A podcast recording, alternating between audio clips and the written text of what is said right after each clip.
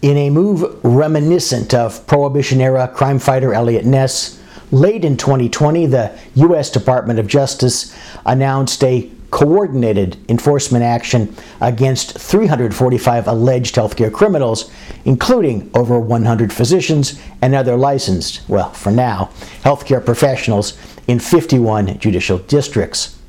The defendants were charged with submitting more than $6 billion in false and fraudulent claims to federal healthcare programs and private insurers. Of that sum, over 4.5 billion relates to telemedicine.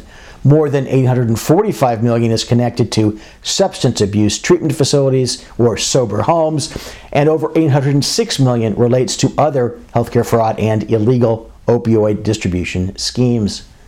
Unfortunately, the structure of the telemedicine scheme is one that I've seen play out many times, sometimes with enough time to avert a client's participation.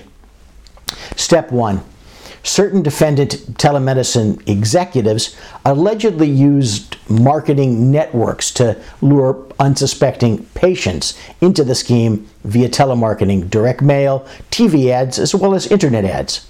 Call centers then confirm Medicare or Medicaid eligibility and transfer the individuals to the telemedicine company. Step two.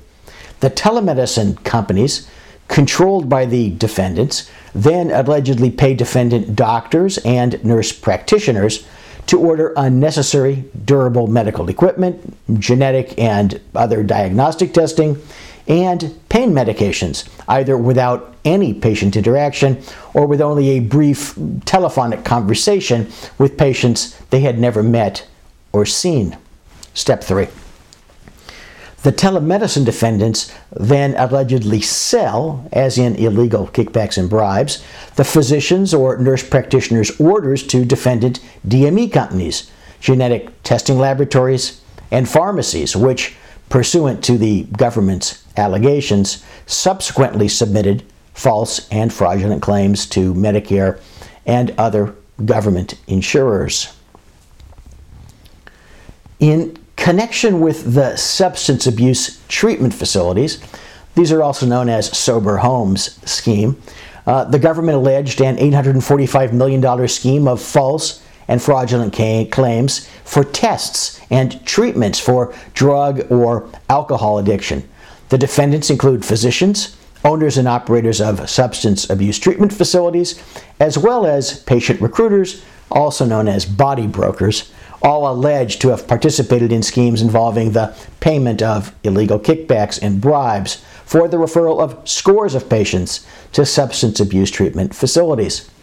According to the charges, those patients were subjected to medically unnecessary drug testing, often billing thousands of dollars for a single test, and therapy sessions that were frequently not provided and which resulted in millions of dollars of false and fraudulent claims being submitted to private insurers.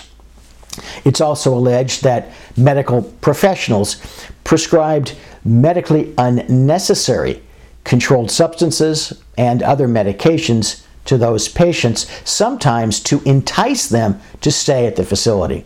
The patients were then often discharged and admitted to other treatment facilities or referred to other laboratories and clinics in exchange for more kickbacks.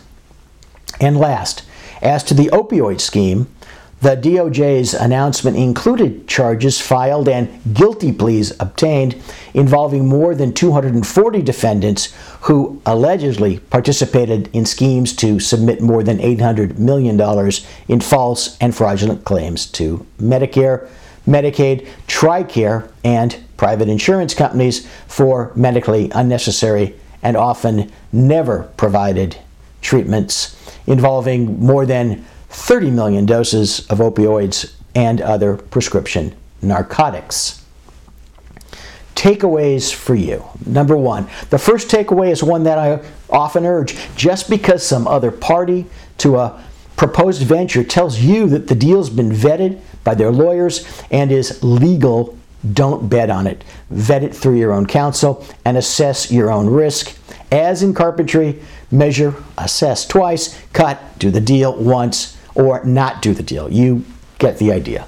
Number two, government funds spent pursuing healthcare fraud result in a return on investment that Warren Buffett could only dream of. As a result, the federal and state governments will continue to pursue and pursue and pursue potential defendants. Since 2007, the DOJ's Healthcare Fraud Strike Force program has charged more than 4,200 defendants who have collectively billed the Medicare program for approximately $19 billion.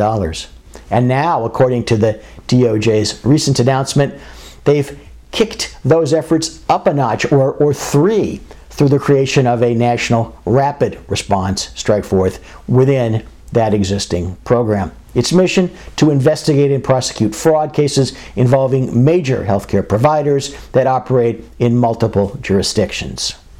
Three, don't get swept up and away, as in put away, by either of those enforcement programs.